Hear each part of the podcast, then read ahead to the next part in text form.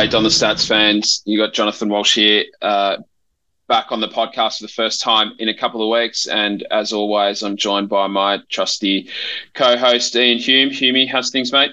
Look, just sort of winding down to the end of the year, dealing with a almost four month old and a almost three year old. Uh, working on a, a, very much a lack of sleep at the moment. So if I if I lose my train of thought or sound a bit sound a bit off tonight. Uh, that's the reason. Uh, how you going? It's been a while since people have heard from you. Last time was the draft preview show with Jasper. Yeah, good mate. It's been a busy time with work. Uh, yeah, we have a lot of customers in the retail space, so Black Friday and Cyber Monday is always a busy time for us. So that's kept me busy. Um, yeah, I thought I'd have more time on my hands having a season off cricket, but I've been able to fill it pretty quickly. But I'm I'm doing well, mate. Like you're counting down the days to Christmas. I think I got uh, 11, no, six work days left, plus the Christmas party to get through, and then the the recovery from that. And I'll um, I'll have the feed up, ready to um, yeah, spend some time with family and friends over the Christmas break. Well, I know how hard you've worked from what you've been telling me, so I think you're going to deserve that break. Uh, yeah, and I guess just before we get started on tonight, I just want to uh, have a big shout out and thanks to everyone who responded to the the double episode uh, that I put out over. I think it was uh, last week. Sorry, uh, with uh, Jasper and Mike Reed. So on the on the draft review and on the board elections, which are coming up. Uh, so thanks to those two for giving up their time to chat with me about those two real big moments for the club. And I guess we'll, we'll get into tonight. We'll, we'll try and keep it short, but we we say that often, and you know, an hour later we're still going. So where are we starting tonight, Jono? Yeah, well, I guess uh, the yeah that board election I think is tomorrow night, isn't it? The is the AGM I think so, um, or certainly I think Wednesday. Wednesday. Oh, is it? Okay, yeah, yeah gotcha. Um, yeah, I knew it was next week. Uh, so I guess we'll find out uh, whether we have any new board members or or the two incumbents in Muir and Welsh get voted into their seats. Uh, it's uncommon that that players or former players don't get voted in. So you'd imagine Andrew Welsh will uh, will ride the momentum through, and and yeah, so that sort of really makes me with that one last spot. But yeah, I guess we'll find out more. But uh, in terms of appointments, I guess the the big one uh, that we've we've seen since you last put out uh, the brilliant show with Mike, and then Jasper was the CEO appointment of Craig Vozzo from from West Coast. Uh, which you know for all intents and purposes and, and it's all you know looking from afar here it, it seems like a really good uh, really good appointment before he went to the eagles and he was there for a long time um, he worked as a player agent so he's got that good handle of both you know football programs through being the you know the the GM of footy uh, and also in list management at the Eagles. So he, he knows what success looks like from a football perspective, uh, but he's also experienced the commercial side of football as well. So I, I, think the big positive here is that we've made a what seems to be another football first appointment. Someone who you would expect, given his background, is really going to to do everything that he can to make sure that Brad Scott and his team has all the resources that they need to to be successful.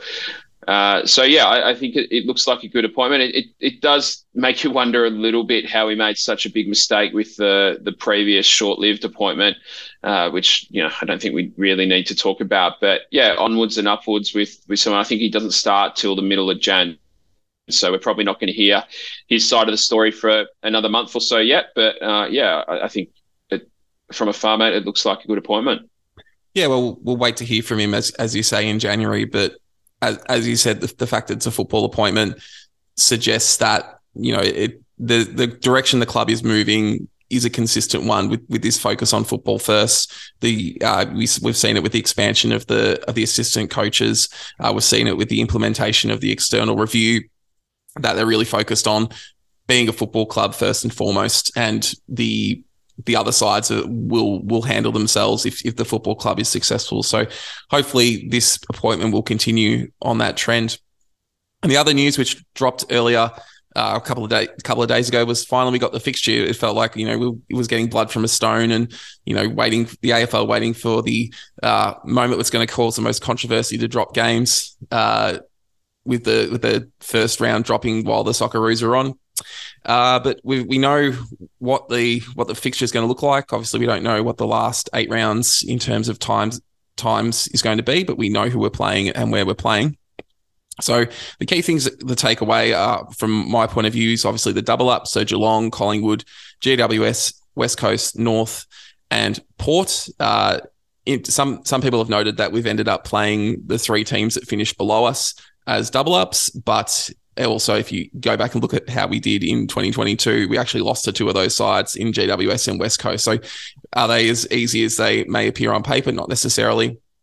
Uh, unlike 2022, we have what appears to be a winnable first four games. So the Hawks, Suns, Saints, GWS, all those games are in Melbourne. I think if you if you wanted a, a good start to the year uh, and the team was was coming in uh, feeling confident, that would help build on that. But then that's uh, compound that flipped on its head with what we consider to be challenging rounds five through ten. So Melbourne, Collingwood, Geelong, Port, Brisbane, and Richmond. And it's not necessarily about you know saying this is what you need to do to, to win finals after what we're coming off 2022 it's really more about seeing consistent effort consistent consistent performance uh, regardless of the opponent and so just because they're uh, so so-called harder sides to play you know the the team the players should be embracing that challenge going up against those sides and we beat for example we beat Brisbane uh, we should have beaten Collingwood uh, in 2022 so those really shouldn't hold too many fears for the players.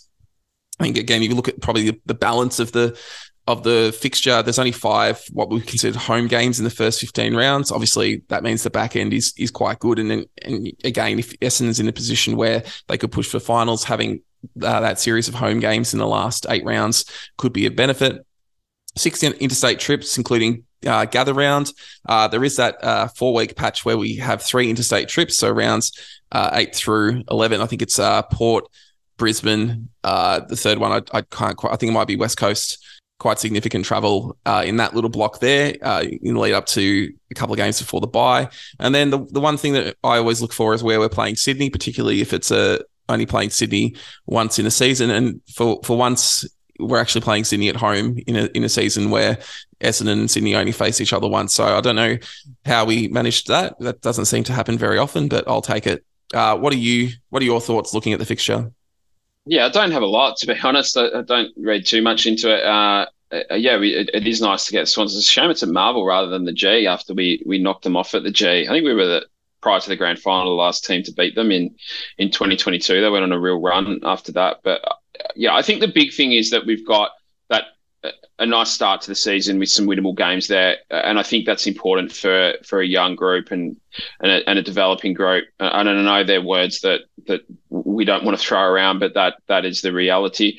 I think momentum up front is going to be really important, and that's not to suggest that these are, are gimme games, but with a healthy list, and, and if we get through pre-season with most of our list intact, and and it seems that almost everyone at the moment, uh, with a few exceptions, is is training and training well, then uh, then yeah, we should expect to be able to to get some wins in that first month of footy. We beat Hawthorn this year, you know, when we had a lot out a lot of outs, and their their list, I guess, if you looked at it critically, has has you know come backwards from where it was this season, given that they've traded out Mitchell and O'Meara. Uh, we beat the Suns um, later in the year at home, and and we beat St Kilda, of course, as well, in, in quite a comprehensive win. And, and this year we'll take them on without Max King. So there's three games there that that or three opposition in, in the first four games that we're able we were able to beat this year, and then we play the Giants for the first time at home since 2019, and that's that's the last time we've actually beaten them. So yeah, that all holds well. I, I would expect for a good start to the year. Uh, I, I think that that three interstate trips in four weeks is going to be tricky. But I also think, it, you know, if you cast your mind back to what Carlton were able to do this year, they had some tricky games through the middle part of the season. I know they fell away at the end, but but they got some real momentum through the last 12 or sorry, the first 10 to 12 weeks. And it was because they were able to get some wins early. And, and, you know, if we're able to do that in the first four rounds, then all of a sudden that three interstate trip in four weeks against Port, Brisbane, and West Coast uh, doesn't look quite as scary as as maybe um, it might have been this year if we were playing them off the back of you know playing Geelong in round one and the like. Uh, but yeah, I, I know I said I don't think much of it, but I've just rabbited on then. Um, I, you know, I, I, don't read too much into the rest of it. I know there's rankings out saying that we've got the softest fixture and, and all of those kind of things, but yeah, we saw we saw this year with Collingwood going from bottom four to top four how quickly that can change, and, and what might be a, a, good opponent to have twice becomes a bit of a nightmare, and, and vice versa. So I think we just need to to wait and see how it, it plays out, and hope that we do get through preseason really fit and healthy, and, and can get some wins early, and then and then build some momentum into the rest of the season. Absolutely, and you know, again, I've, I've seen some people complaining about the the scheduling of the games. Well, when you're a bottom four side, which we were this year, you you don't get many uh, benefits in the way of the fixture. They're not looking to put you in prime time. So the way we're going to get a better fixture is by performing better. And if we can take it up to some of these high ranked sides in that uh, round five to ten period, then we, we're going to put ourselves in a uh, better position to not only be successful but also to get better fixtures in the future. So let's look at the draft again. So obviously, uh, I went through this in a fair bit of detail with Jasper, but I thought uh, we'd get your take on the the draftees and the like, and we'll just go through them again. And one of the requests that we had uh, about the draftees were to look at stats that those particular players could help in, and there's just a few that I think really stand out to me. So, firstly, uh, with the drafting of, of Tsatas, obviously the highest ranked midfielder available at our pick. Uh, the choice between Tsatas and Phillipou uh, was probably the big swing point of the draft. And once uh, Essendon picked Tsatas and the rest of the draft fell into place. I think for Essendon, if you're looking at a stat that Tsatas can help improving, it's for me, it's stoppage clearance. I think for the last few years, it's been a key area of weakness for Essendon. So uh, in 2022, they were 17th ranked in total for stoppage clearances. And then in terms of the differential between Essendon and their opponents, they were 12th. So it's an area that we constantly are finding ourselves uh, struggling at. And especially given our pretty strong center clearance numbers, uh, if you again, if you can get the ball first at stoppage, then you're limiting the opposition's ability to generate uh, attacks. So if that's an area that we can improve, and Tsatas for me seems to be the sort of player who could improve in that area, being a somewhat larger body and sort of explosive through there. So he could fit that bill. Uh, Lewis Hayes, uh, he was one of the best intercepting defenders in the draft pool. Now, if you look at Essendon's uh, intercept differential in 2022, they were ranked ninth, so basically broke they broke even. But in order to be a premiership threat, this needs to be a top four stat. So Hayes is the sort of player that can help in this area, either through his own intercepting ability or because a player like him or you know if a player like Zach Reid comes on, that can release the Jordan Ridley to do more of that rather than having to worry so much about an opponent. And again, if we want to be a premiership threat, that needs to be a, a top four stat. Uh, the Daveys, uh, particularly Jaden Davey, is that uh, small forward. Uh, inside 50 tackles is a huge area that allows teams to have multiple attempts at shots on goal. Uh, Essendon were ranked 15th for tackles inside 50 in 2022. Our differential was actually uh, fairly reasonable, but I think this is one of those situations where you have to consider more factors than just uh, raw numbers in that. I think the argument for me would be that yes, our differential was actually not too bad, but the reason why our differential wasn't too bad was because we were allowing too many marks inside opposition forward 50. And if the opposition is taking marks inside their forward 50, there's not as many opportunities for them to tackle. So the differential, uh, even though it looks pretty good, I don't think really sends the the proper message in that case. Even though I'm, a really big proponent for for looking at differentials, uh, I think the raw figures for Essendon were the were the key factor or the key stat to look at there. So that's where I think they can uh, act there. Uh, obviously, uh, Munkara being picked as a cat B, and then probably the surprise with the rookie pick of Rhett Montgomery as a medium defender. I think I, I, did this on Twitter when I when I put out the depth chart, but when I when I did that experiment, when you look at who who is Essendon's medium defenders, you're really limited in terms of who they are. So you've got what I would consider medium defenders to be Jordan Ridley, Jake Kelly, uh, Jayden Laverde probably should be playing as a medium defender, but the nature of our back line has meant he's been playing as a as a key defender, so I ranked him as such. And so outside of Ridley and Kelly, you really haven't got a whole lot of depth in that medium defender band, uh, especially with Francis going out. So I think the acquisition of Montgomery was a was a fulfilling a need. Obviously, we'll see how he actually plays. It'd be interesting to see how he goes in those practice matches and then in the VFL. Uh, but I think that was a list need that they've filled there. So I think that was a, a fairly astute pickup based on that. What were your thoughts there? Yeah, I mean, you and Jasper both did such a great job covering the the draft that yeah, I don't have a whole lot to. I, I know there's been a big obsession with big, tall, competitive, contested mids and, and needing to get those onto our list. And, uh, you, you, know, no doubt that our contested footy has been a weakness, but I do think we've we've addressed that in part over the last couple of years. You know, Perkins is a, a big, tall, powerful young kid who's who's at some point going to, to make his way into the midfield.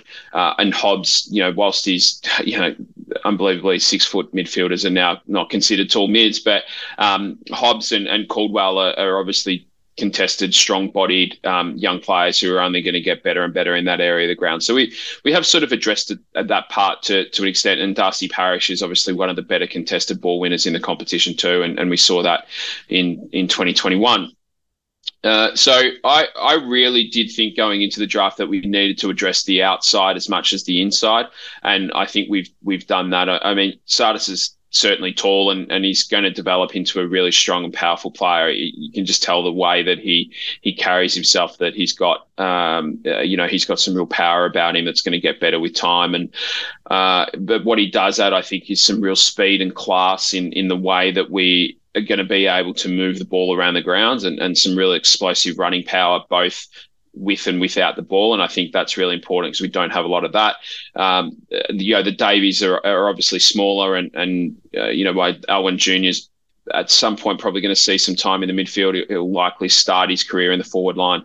Likewise, his brother Jaden and, and Anthony Munkara looks like he's got so much skill and talent. And then I think you know we all forget that we've effectively added Waller to the list because he did retire and, and was off our list, and, and we had to get permission to bring him back on. So, you know, with Tsatas, two Daveys, Munkara, and Waller, what we've done is really added some real pace and skill and class and spread to our side uh, and to our list that, that I think we sorely needed. Because you, know, other than you know maybe Hind's explosive pace and you know Hind's at, at, at, his best. In a great kick. Shiel out of clearance again, not a not a great kick, and, and Stringer when he's fit. We really are a list that has been quite vanilla and, and sort of one trick ponies, I reckon, to an extent. So I think bringing that that that pace and explosiveness into our list is going to give us um, something that we can really develop and become a bit of a strength for us. That you know we we lost when we lost the likes of Fantasia, Saad, and uh, and Conor McKenna uh, we were 15th for inside 50 tackles, as you you mentioned, and you know one of the worst in the competition for winning the ball back in our own forward half. So we've added some players that can help in that part of the ground, and and we also uh, bring some more options to our forward line. I think with the Daveys and Munkara as well that that going to cause headaches for opposition sides. And, and we're starting to get a list together that's going to allow us to have six genuine forwards in our in our forward 50 rather than having, you know, two forwards and some bits and pieces players and some midfielders playing there because, you know, we're, uh, you know, we need to fill um, some spots on the on the whiteboard. So uh, yeah, I think that that's some smart recruiting. And then, you know, Hayes is a 197 centimeter key defender and likely going to grow another centimeter or two. So with him and Reid as, you know, the best part of two meters tall, uh, knowing that key forwards now are, are, that tall, you know, Harry McKay is that big, the King brothers are that tall. Um, you know, we've got our own um, in, in Peter Wright, you, really do need your key defenders to be able to to have that reach. And, and with Hayes and Reid, we, we may well have found our, our key pillars for the next 10 years. And as you mentioned, allow someone like Ridley to, to drop off and play what I think we all recognise he does best is that intercept marker. And then, yeah, Montgomery gives us depth in that position. Again, as you mentioned, he's also 22 or 23. He's played senior footy, so he's a hardened body. So not only does he add depth in that position, but he's got the physical attributes to be able to play footy in 2023 if we need that. Sounds like he's a pretty good kick as well. So he adds some skill there. Um, so yeah, I, I mean, it's all hindsight now. I, I, don't think anyone walks away from the draft. Any club walks away from the draft thinking they've done a bad job. Everyone thinks they've done really well. But on, I think in terms of what our list needed, I think we really have um, we have addressed some real weaknesses.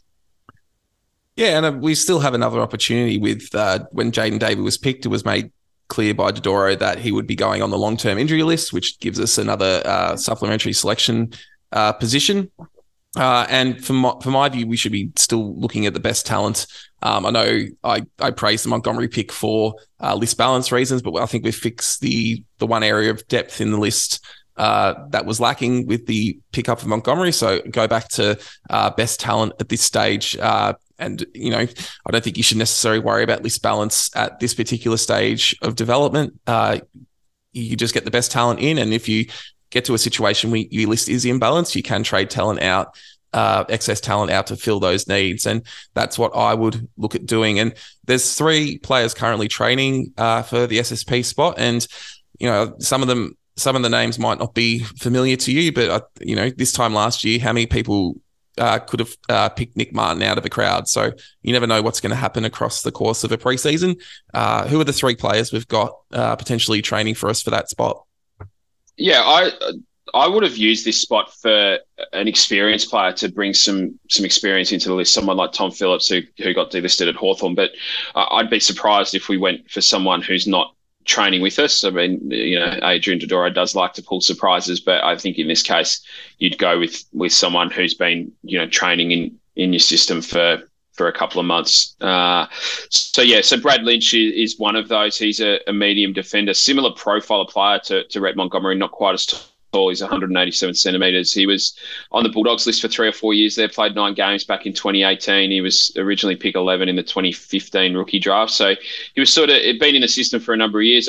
You'd imagine, given that we have uh, picked up Montgomery in the rookie draft, we'd probably look past him and, and he wouldn't be someone that we would entertain unless we, we genuinely thought that he had attributes that were going to add something to to maybe help us in the short term. Uh, then we've got two young players training with us. Um, Mitch Szybkowski, who brings back memories of um, the Big Lebowski for me. Um, movie I watched too many times in my teens. But anyway, uh, he he is that big body midfielder. Again, I as I've said previously, I haven't watched a lot of draft um, football this year, so I don't proclaim to know much about him other than what I've read and heard. But he was, you know, coming into this year, he was touted as a potential top ten pick, and uh, didn't quite go that way. And, and most of the the uh, Phantom draft and draft analysts had him going somewhere between twenty five and forty. So it seems the common consensus with him is that he's the one of the ones that was really unlucky to get drafted. Uh, he's yeah, one eighty six centimeters, 86 kilos. So he is a big boy. He's ready to go. He's a very good contested footballer. His draft profile reads a little bit similar to to what I remember Jobe Watson when he was drafted. And again, to be clear, not pretending that he's going to develop into Jobe Watson, but Jobe was someone who was very good at ground level, was able to pick the ball up off the ground, use his body and his shape and his hips to to get the ball to teammates and, and let them do what they were good at. Jobe was a bit of a no frills player, um, which sounds like uh, young Mitch is as well. So yeah, some similar traits there. I guess the one difference that that set Jobe apart was that he was able to go forward and, and take marks and kick goals, which probably something that that might be a bit of a knock on on on Mitch is that you you know most list managers are looking for guys that have some strings to their bow, and maybe he doesn't have that yet. And then the other one is Reuben McGuire, who's I've seen been likened a little bit to Paddy Ryder in the way he plays as a forward. He's, he's not quite as tall as Paddy. I don't think he's 194 centimetres, a, a, key forward from East Perth, but got a big vertical leap, covers the ground quite well. Um, obviously, still really raw and developing. And, you know, again, with those later twos, they're, they're both sort of holes on our list, aren't they, where we don't have a lot of depth. Uh, you know, we've added Setterfield to the list as that as a big body contested mid, and and he probably starts the year as depth in that position, but beyond him, there's not a lot outside of our what most people would consider our best 22.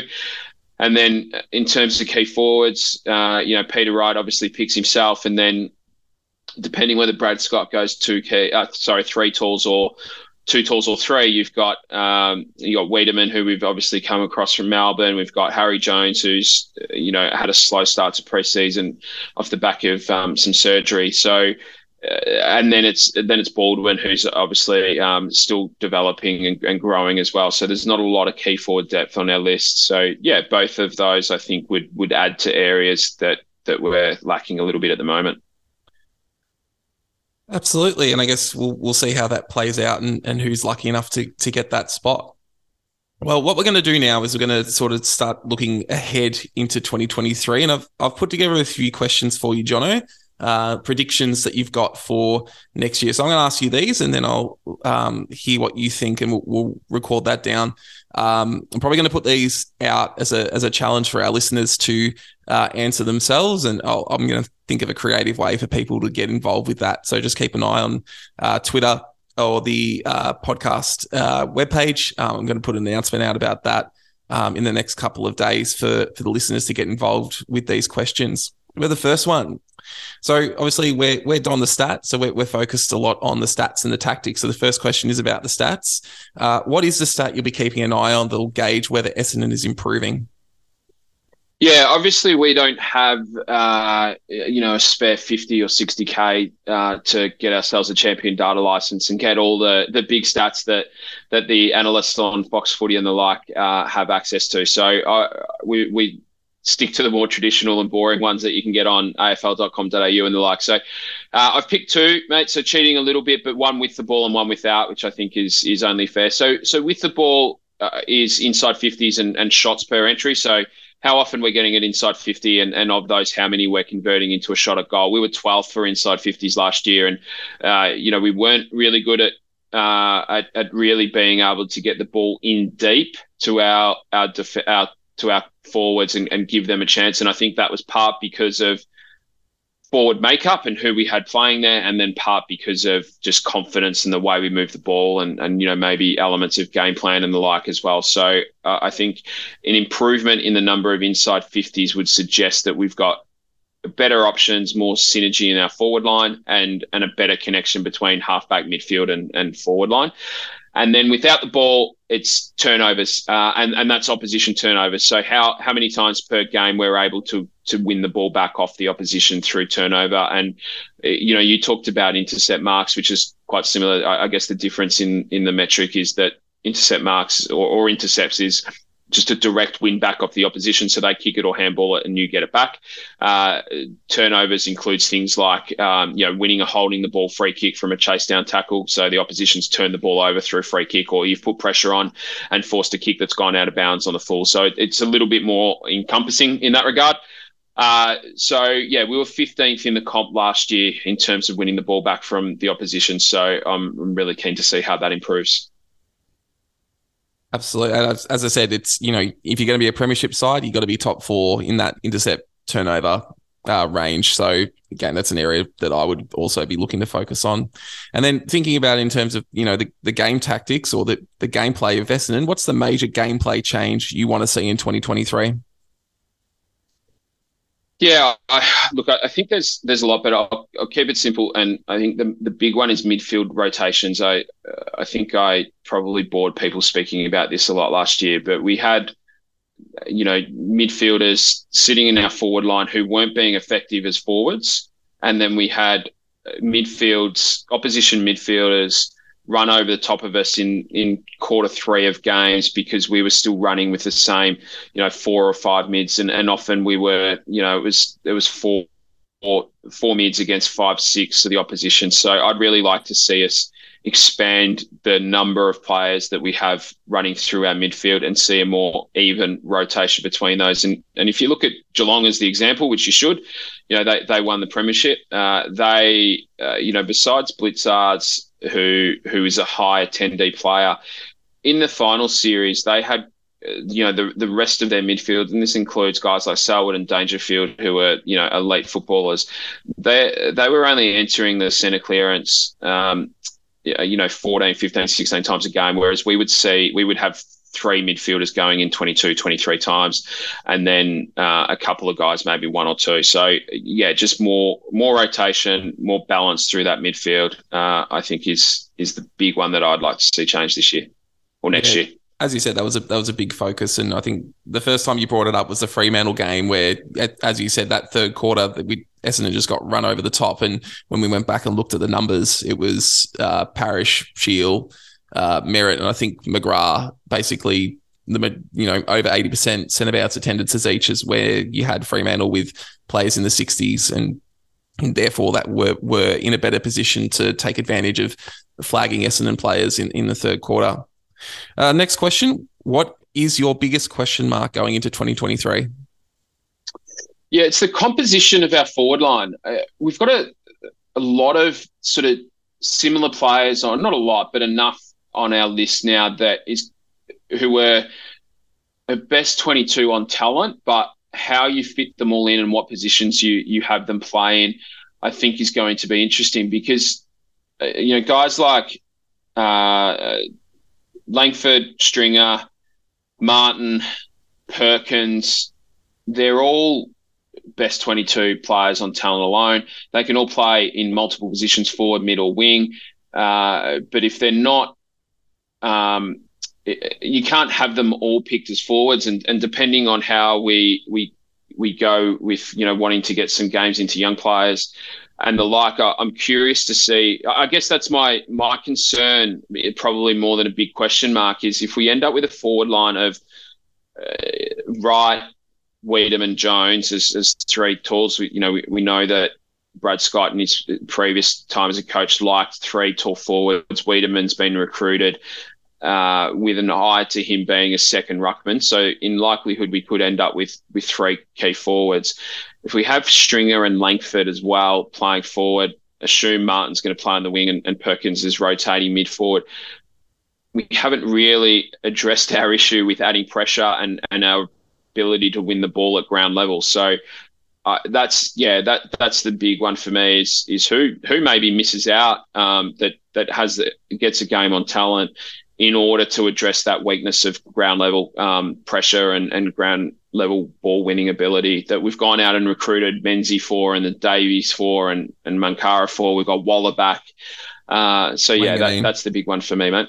Yeah, Wanganeen as well. Yeah. Yeah, there's there's a lot of there's a lot of uh, question marks on the small forwards. I think that's why if you, you look at the depth chart, there's there's quite a lot of small forwards. They've they've picked a lot to see to see if they can find one or two that will that will work in the long term. Uh, the next question is: What is Brad Scott's biggest challenge in 2023? Yeah, I've got a theory, and it's it's it's only a theory that 2021 came as a bit of a surprise, I think, for for most. And and what we saw towards the second half of the year is that Ben Rutten was really afraid to to change his side and and give some other guys a go. Uh, because what went from developing went to trying to win games to make finals, and you know that that's proven to be a bit of a flawed exercise. But anyway, let, us not uh, look too far backwards. But I, I think that in part is Brad Scott's biggest challenge is how much does he make 2020 how how strong and, and and how much conviction does he have in what he's trying to achieve to to to ask for some additional patience from Essendon fans who, let's face it, we've we've all run out of it. We want to see success, but we don't have a premiership list for 2023. We, we don't have one for 2024. We've got a lot of exciting young talent, and we've got some guys that have been on lists for a while who who probably aren't going to be premiership players. We need to move past them at some point. So, I think his big challenge is is how does he get that balance between uh, you know, how young do we go this year? And, uh, and you know, I'm not putting lines through any people, but you know, is there benefit? I know he's just been announced with having some stress fractures in his back, and, and we'll tread carefully. But you know, is there more benefit in bringing Zach Reid into the side than than having Jake Kelly there and pushing Laverde to, to play as a medium defender, and then getting those games into Reid, or do we go? You know what, Kelly, you know, played a good, had a good 2022. He's seasoned. He's a, he's a veteran. He's experienced, and we need that um, down back. Um, you know, Snelling, who was you know top three in our BNF two years ago, but really struggled last year, versus an Alwyn Davey. You know, Snelling might give us more in the first part of the season, but you know, are we better set up for 24 and 25 um, if Alwyn Davey Junior's you know gets to play 18 games this year. So I think that's his biggest challenge is how he balances the pressure that's going to come from Essendon fans to, to see wins now versus developing young footballers and getting games into them for the future. Yeah, it's it's going to be quite interesting to see all that play out, and I guess we'll we'll get an idea of that early in the season with the with the practice matches, and then into into those early rounds. Uh, and just some rapid fire ones to finish off. So, firstly, who's going to be the first debutante of 2023? Yeah, Tsatas, I imagine, uh, you know, but, uh, pick number five in the draft. His body looks like it's ready to go to play on on an outside as an outside mid, so I think he'll he'll get introduced in the first month. Uh, if it was me, though, I'd be picking Alwyn Junior round one. I'd get him straight in there and, and get some excitement happening and, and just get games under his belt. Uh, I think we'd all like to see that. Uh, now, I think we can all agree Peter Wright is probably a dollar dollar one favourite to finish first in the goal kicking. So, who do you see as finishing second in the goal kicking? Yeah, if he's fit, I think Stringer's a dollar two favourite to finish second. So, I yeah, I, I'm going to assume that he's going to play enough games to to finish second and kick, you know, thirty five ish goals.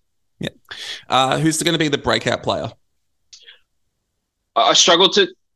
I've gone with a bit of an obvious one here. Uh, my my instinct was to say Menzie, but because I think he's come back really fit, and and I think he's got the determination to really uh, earn his spot on the list and and and pay um, pay back, I guess, for for the faith that that the club's put in him to give him his chance. You know, make the most of his opportunity. I guess are the words that I was looking for.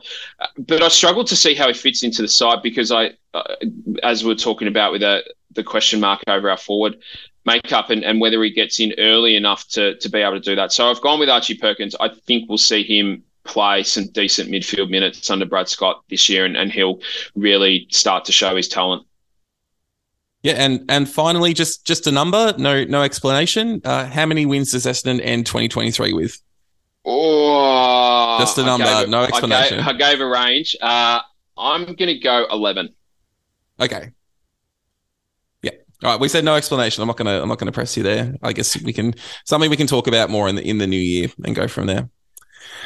All right. Well, look, we're going to start wrapping this episode up, but this is probably going to be our last main episode of the year. And I guess it's you know, with it's been a big year, big year for us. You know, I think we've can both agree this has gone way bigger than either of us expected when we started with that Twitter space, uh, which we probably was to like 100. I think we had 100 listens uh, across that entire Twitter space uh, the round the week before the season started uh, to be where we we are now um, with the the downloads that we're getting. It's it's just incredible. Um, I guess what are your what are your thoughts on how this year, year of Don the Stats gone, and uh, you know what what what are your big takeaways? Yeah, it, it has been incredible. I, have been really overwhelmed, and you know, as you know, and I've said before, I'm I'm an introvert at heart, so the the sort of the people reaching out and, and asking questions and you know, putting our name to this has, has been something that's been a, a, big personal challenge for me, but a really rewarding one and got me out of my comfort zone. So I'm really, really grateful that we did it. Uh, uh, yeah, I think we were I, I, played in a cricket grand final the day of round one against the Cats, and mm. and you came along and watched, and you I think you made the comment to me that we've just we ticked over hundred listens uh, on the Twitter space, and we were both of gobsmacked that that that many people would listen, and it's just got bigger and bigger, and mm. uh, and yeah, it, has been great just to talk about footy and, and connect with. With you know, I appreciate we're, we're not everyone's cup of tea. You know, people and that's the great thing about our game is that people can absorb it in different ways and and and how they like it. And you know we we were trying to talk to people who are a bit more like-minded with us and and quite analytical and and and that happened really quickly and that's been amazing. And then we found this other part of the community that that didn't necessarily talk about the game like that, but wanted to understand a bit more about the mechanics of the game and, and were prepared to give up their time to and, and saw us as a resource to learn and, and understand a bit more about some of the nuances that are happening on game day. And and that was that was really rewarding as well. And the other brilliant thing that I've got out of it is just to spend more time chatting to you, mate. And uh, you've been, you know, you you've been the um, the backbone of all of this and kept me really organised. And um, you know, you you do all the editing, which has been incredible. You've, uh, yeah, you do a lot of the research around, you know, how we we launched a podcast in the first place and and all of the technical things that go on behind the scenes. So um, you know, from from the bottom of my heart, I, I, think the the best thing has been able to spend more time with you, and and yeah, I'm really grateful for all the effort and, and work that you've put in. It's um it's been fantastic. Well, I, I really appreciate that, and, and you know, we've known each other for uh, eight years now. I want to say. I think twenty. I want to say twenty fourteen was when we first play, we first played cricket. And yeah, you know, I think from that from that first year of cricket we played together, you know, you're just someone that you know I wanted to to talk with and and you know hang out with and the like. And the fact that we, you know, it's it's it's hard now with um because I'm I'm living on the other side of the of um, town to you now, um, and you know with family it's hard to you know have that that same uh, weekly connection that we had through cricket. So being able to do this and you know you know build build our build our friendship, I guess from from a basic level, but also build build this and and the wider community that that's built up around it. Um, I've really taken a lot out of it, and I want to thank you, and I want to thank uh, everyone who's interacted. You know, sent sent DMs or you know made made positive comments uh, to me about the show. Um, you know, it's it's really meant a lot to me, and um, I'm really looking forward to what we can do with this uh, over the next year and, and years to come. And I just want to give a, a few shout outs um, just to the people who came on the show this year. You know, we reached out to a few people and, and was so grateful that they, they would actually come on the show. Uh, firstly, um, SJ Willow, who did our first bonus episode talking about how he got into the 93 grand final. Uh, Todd Davey, um, just just a great man and just you know, just someone who's, who's really good to talk to. Um, Toby from Sweden, who reached out when I when I put out requests for people who wanted to to tell their Essendon story. The fact that you were willing to, you know, put yourself out there and, and share your interesting story was great. Uh, the fact we got to talk to Dr. Dan Eddy, um, probably knows more about Essendon history than anyone else uh, going around at the moment. Um, Ricky Mangitis, uh, obviously not an Essendon fan, but the fact that you know, a, North fan was willing to to come on and, and talk about Brad Scott in, in such depth, I think was a really interesting perspective that you know not many other people would have would have had access to. So thanks to him, uh, Jasper Shalapa, you know, outstanding work with the draft, and I think you know, judging by Twitter, it seems like you've you've got some really good opportunities out of the work that you've done overall this year. So I think you're you're an absolute star on the rise, and I think we're pretty lucky to have got you um, before uh, before you break out uh, Mike Reid for coming on and, and, talking about the boards in such in such detail and, and such thoughtfulness. I think is something that in an area that people don't really, you know, spend too a lot of time thinking about and, and its importance. I think was a was a key thing to discuss. And then uh, you know, we've we've been on Twitter Spaces and and we've kept we've kept going with that. And you know, we, we do ask people to to to share their thoughts. And I think people are a little bit shy to do it. But uh, one man, uh, Vince Vince Tascaunis, um, you know, never never shy coming forward. And I think it's was a real uh, highlight whenever you your hand would go up in the in the Twitter space to to share your thoughts. It, it made us uh, feel like the um, the effort to going on doing it on Twitter Spaces and having that live interaction was was worthwhile. So thanks very much for that, and also uh, thanks to the 26 people who gave us five star reviews on Apple Podcasts. You know, uh, just, just have that many people th- uh, think our work is of that level of value uh, is really. Uh, makes me feel really chuffed. So, yeah. What about yourself? I've, I've gone through an extensive list. Do you have anyone you want to add? Yeah, a, a couple more, mate. Um, sounding a little bit like the Oscars, but yeah, there's been I won't individualize, but there's been lots and lots of people who have reached out to both of us either in DMs or or on Twitter and, and asked questions or or shared some great feedback and constructive feedback as well. So thank you to to all of those. But um, on an individual level, I'd like to to thank Robert Shaw, who uh, you know all Essendon fans will know and love, but he's been a, a big supporter of of both of us in in, in making this happen and, and really did encourage me to to have a voice and, and get it out there. And, and obviously, I learned a lot working with him uh, back in the Halcyon days when when Essendon was winning uh, finals. So yeah, thanks to Shorey for for all of his um, encouragement and being a sounding board and, and someone to bounce off, and also my brother as well, Andrew, who uh, who listens pretty much to every show and, and also has spent a lot of time working in in football um, at a couple of clubs. So he he's got a really good football knowledge and, and he's someone that um, I draw on as well for a lot of inspiration, a lot of um, you know just making sure that I sense check uh, some of the more uh, analytical things that I, I put forward. So yeah, thanks to to Andrew as well. Excellent. So I guess just thinking about what the plans are for 2023. So just a few things uh, are in the work. So we've after talking it through, we've decided to stick with Twitter Spaces for the match preview shows. Um, just because again, we, we want to have that community. You know, I think the listening live uh, aspect of it, you know, I think it actually helps us in terms of uh, how how we present the show. You know, it gives a bit more tension. that You can't just edit out mistakes when it's live.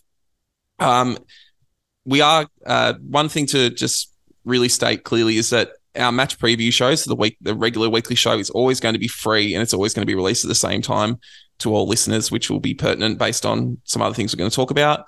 Uh, supporter badge is going to be available for purchase once Jono does the redesign of the logo. Um, we'll get that organized and, and available for purchase. Uh, if you think if you're thinking about what that is, if you consider the sort of the player badges that you would stick on your uh, you stick on your scarf. That's that's the sort of thing we're going for. You know, a, a supporter of the podcast. Um, and Silvertop Hills is going to get the first one after winning the draft tipping competition. So as soon as that's ready to go, I'll organise for that to be sent out to you. I'll, I'll grab your address there, and then we are going to be launching a Patreon. We have had you know, probably half a dozen people, you know, ask us directly if if we are going to have a Patreon, and then when we did the when we did the questionnaire, uh, the response was overall pretty open to a Patreon. Um, as I said, match previews will always be uh, free and, and listen uh, available for listen for everyone at the same time. Um, the bonus content, so the bonus interviews, will be released early for patrons. My aim is to do one of those a month during the season. Uh, I've got a few ideas of, of interesting people to get, so hopefully people will enjoy those. So you probably get a week that a week before uh, regular listeners. Uh, Patreon exclusive video content. If you watch the uh, really rushed and rough uh, tier list I did of Essendon players, uh, expect things like that, but more polished, and that will be Patreon exclusive. And then uh, things like Patreon exclusive match watch along. So some of the interstate games, uh, we might have a Patreon Zoom where we can get on and and you know watch the game together you know, obviously can't be at the many of us can't be at the game uh, when they're interstate from Melbourne. So to have that, um, just that that uh, community aspect to it. And if you were paying attention to my Twitter, you may have seen I did did hint at a live show.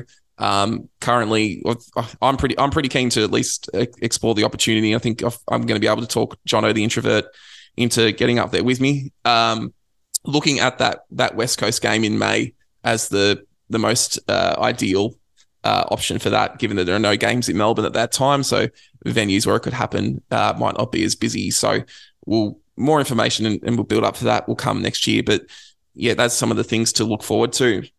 Um, in terms of uh, content early in the year, we're going to do episodes uh, breaking down that depth chart that that we put up there on Twitter earlier, and then we've actually just pushed something back from from this week. We were going to do our best 22 for round one. Uh, that's something we're going to uh, do as a, its own episode early uh, in next year. Is, some of that early content for next year.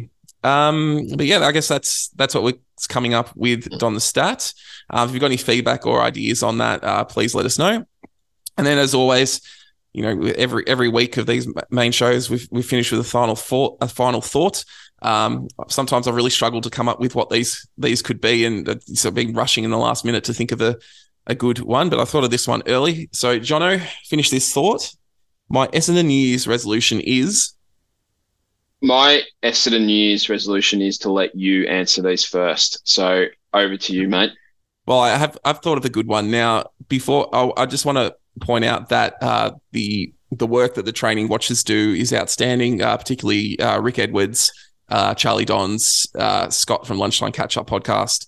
Um, you know, all, all, the information about what's going on at training, I think is fantastic. Um, you know, it's the sort of thing the club probably should be doing more of its own. But the fact that we've got uh, people like you doing it is outstanding, and uh, your work is really valued. But I've made the New Year's resolution not to read anything into things that you say or uh, you know hi- things that are hyped up at training over the, over the off season. Uh, I've been burnt one too many times before, uh, I'm solely about how we perform in those early rounds of the season before I start, you know, thinking about what the season's going to be like. So uh, keep up the great work, and I'll I'll keep uh, reading and engaging with it. But I'm not reading anything into it until we start. We get to uh, round one. What's yours?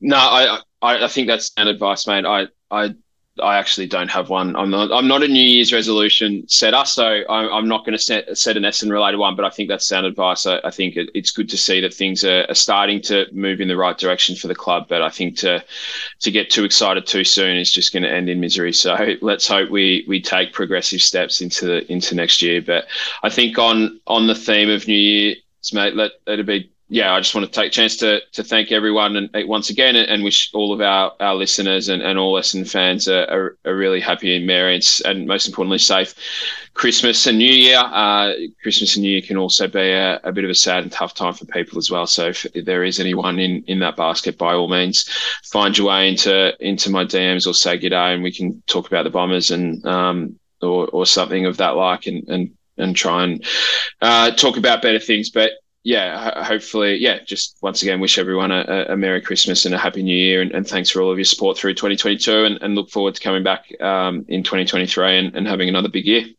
Absolutely. Go Dons.